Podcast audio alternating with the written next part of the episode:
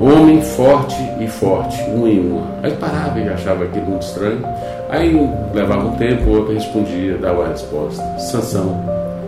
Porque o Aí perguntava, mas por que Sansão? Porque forte é são. Se ele é são, é forte, forte ele é são, são e Sansão.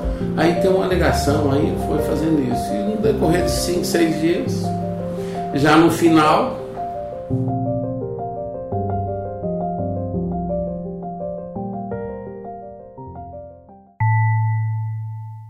Bom dia, boa tarde, boa noite, querido ouvinte. Eu sou o Diogo Braga e hoje eu lhes apresento o episódio número 31 do Casos e Causos Podcast. Charadas do Cacete Armado. Hoje eu contarei a história de como um rapaz que era ingênuo e que não sabia fazer charadas pegou desprevenido dois grandes contadores de casos.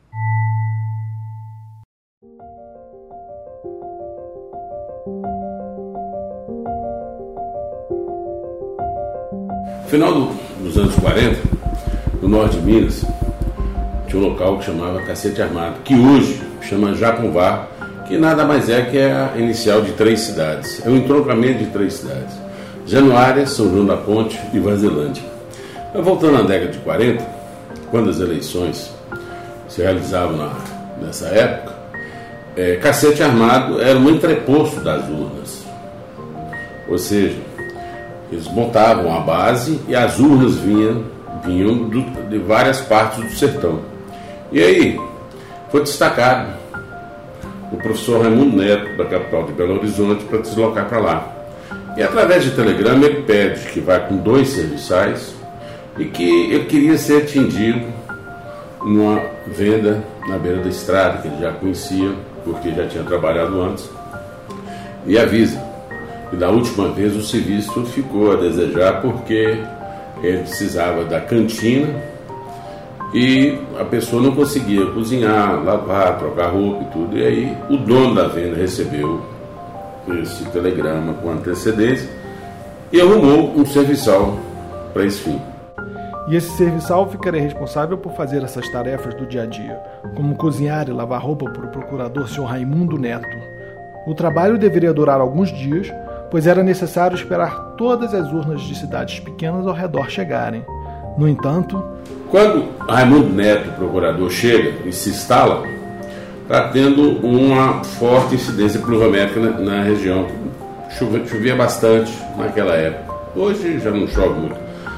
E aí as urnas vinham de uma forma bem intermitente. Chegava um, toda a cidade não chegava. Quando o rio enchia, de lá não podia fazer e tinha que esperar uns dois, três dias, coisa que levou uns 15 dias. E nesse inteirinho, eles ficaram jogando, fazendo charada. O professor Raimundo Neto, inclusive, trouxe os dois serviçais do governo do Estado, que trabalhava com ele, que também gostavam de charada.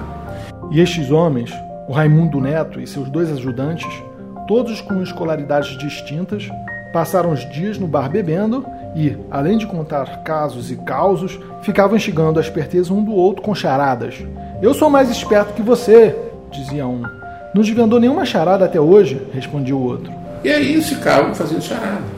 O tempo todo. Três, quatro, cinco, seis dias. Mas aquele ajudante, que se chamava Cirilo e que fora designado para cozinhar e lavar roupa do seu Raimundo, ficou intrigado com aquele jogo de adivinhação que aqueles homens da cidade grande faziam. Ele não tinha escolaridade, como diziam, mas se achava assim um homem muito esperto. E nesse meio tempo, esse serviçal que foi contratado, o seu Cirilo, ficava escutando. Um virava para o outro falava, homem forte e forte, um em uma. Aí parava e achava aquilo muito estranho.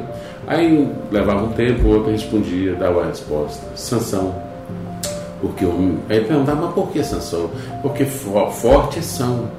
Se ele é São, é forte, forte ele é São, São e Sansão.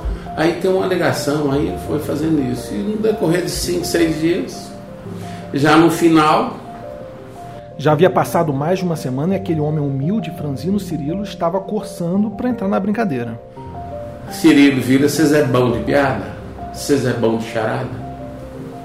É, é nosso tempo, cara. Manda aí, Cirilo, você sabe? Isso aí eu já sei fazer piada. Qual que é? A mulher que não é velha, tem no meio das pernas uma delícia. Os homens ficaram encucados com aquilo. Afinal, não era o tipo de charada que eles estavam acostumados a desvendar. Mas você tem que dar uma dica. Ah, serve para tudo quanto é mal. Aí ficaram, ficaram, tentaram e tal. Fala, Cirilo, não, sabe, não. Vocês pedem arrego? É. E lá veio a resposta. Ó, a mulher que não é velha, é nova. Tem um, no meio das pernas uma delícia, vagina. É nova vagina, serve para tudo. Aí falou assim: olha, você deveria ter falado sincopado, duas e duas, uma coisa assim. Você tem que aprender primeiro ainda, eu vou te ensinar, vou dar um polimento a você e tal. Eu falei, não, eu já sei. Eu já sei fazer. E Cirilo, empolgado por ter feito uma charada indecifrável, resolveu testar novamente a esperteza daqueles homens da cidade grande. Quer ver uma outra que vocês não sabem? É porque vocês é que não sabem mais responder charada. Mas qual é a outra? Por onde o avião passa, o boi berra. 14 e 12. É isso. Ninguém sabia. Ninguém soube decifrar aquela charada. Mas como já tinham desistido uma vez, resolveram deixar o tempo passar e dormir. Porque quem sabe que com a cabeça fresca poderiam pensar melhor. Virou noite. No outro dia de manhã, seu Cirilo falou assim: nós perde arrego. Não, vocês vão dormir com essa. Cirilo fez novamente aqueles homens dormirem com amargo gosto da derrota na boca. Aí ficou aquele negócio, chamou o dono do bairro, falou: tem dois dias nós estamos tentando matar essa charada e não consegue. Aí, fala aí, como é que é, Cirilo? E diante da nova derrota que impusera aqueles homens da cidade grande, concluiu que era ele o homem mais esperto do lugar e decidiu desvendar a charada para todos. Por onde o avião passa, o boi berra. 14 e 12. Aí todo mundo fala, não, você vai falar. Não, vai falar. Por onde o avião passa, aro. Boi berra, bu. Aro, bu. E os 14 e 12, onde é que entra? Não sei, comecei a fazer charada, foi agora. Isso existiu, foi verdade. Isso aconteceu mesmo. E o Cirilo, ele devia ter uns 15 anos, 16 anos, quando eu estava fazendo.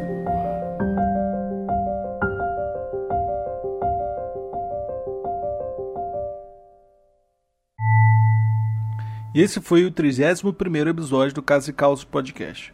O podcast baseado em fatos, nem sempre reais. Eu gostaria de agradecer ao Cascão, que foi quem contou a história hoje. E se você gostou, se gosta do Casos e Causos, por favor, classifique ele lá no iTunes. Você ajuda muito fazendo isso. Se você tem uma história, um caso ou causa engraçado, tocante ou interessante, por favor, envie ele para mim. Quem sabe a gente não consegue fazer ele virar um episódio. Você pode enviar por escrito, por e-mail ou em arquivo de áudio. Envie da forma que você quiser. Que a gente conversa e a gente faz o episódio da forma que você se sentir mais confortável. O e-mail de contato é casosecausospodcast.gmail.com Espero que você tenha gostado. Um cordial e apertado abraço e até a próxima.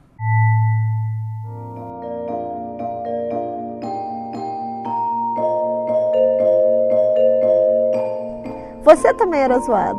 Você falava do Papai Noel existia, era assim. Você falava que Papai Noel existia, todo mundo dizendo que não. Aí eu descobri aí, porque eu comecei a ficar com a pulga atrás da orelha.